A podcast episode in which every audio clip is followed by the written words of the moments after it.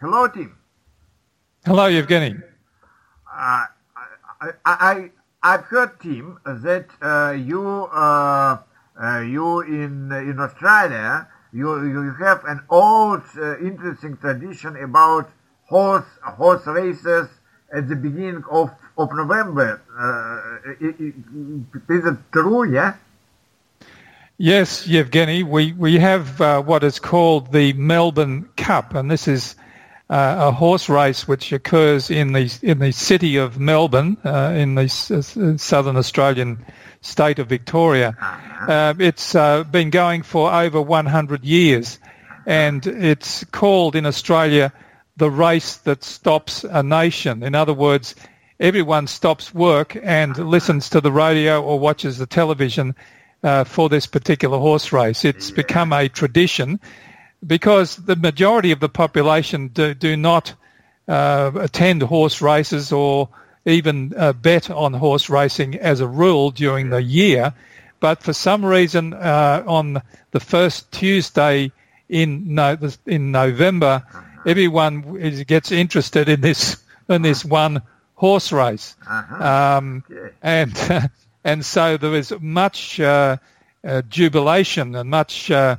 They they have special uh, what they call Melbourne Cup lunches, which are um, gatherings at uh, at venues, gatherings in restaurants or or um, hotels or whatever. Uh, have special uh, lunches and they get all dressed up in uh, in um, racing clothing, etc. And uh, of course, it's a big deal down in the uh, at the racecourse in Melbourne. Yeah. Uh, so, maybe, um, maybe it, it is connected with gambles. Yeah. Well, well, it is um, uh, that uh, a lot of people that never would not gamble during the year, but they have a they have a, a bet on the um, the Melbourne Cup. Of course, all through the year there is horse racing, of course, but Yeah. uh, uh, and some races are more uh, popular than others. But the Melbourne Cup is the, the main the main race in Australia. I, I know other countries have similar.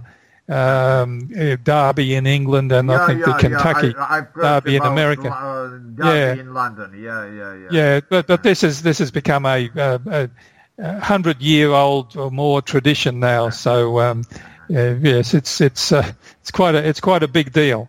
Yeah, okay, but uh, there are uh, may, maybe there horses not only from from Australia but from uh, different countries. Uh, Oh world, yes, yeah? oh yes, indeed, yes. In fact, uh, uh, a lot of the the Melbourne Cup races over the years have been won by horses from New Zealand. Uh-huh. Uh, and now, because it's such a big uh, industry, uh, many of these race horses are owned by Middle Eastern uh, Yeah, yeah. sheikhs or whatever, you know, uh, from, and there are big ho- like horse, horses. Yeah, yeah.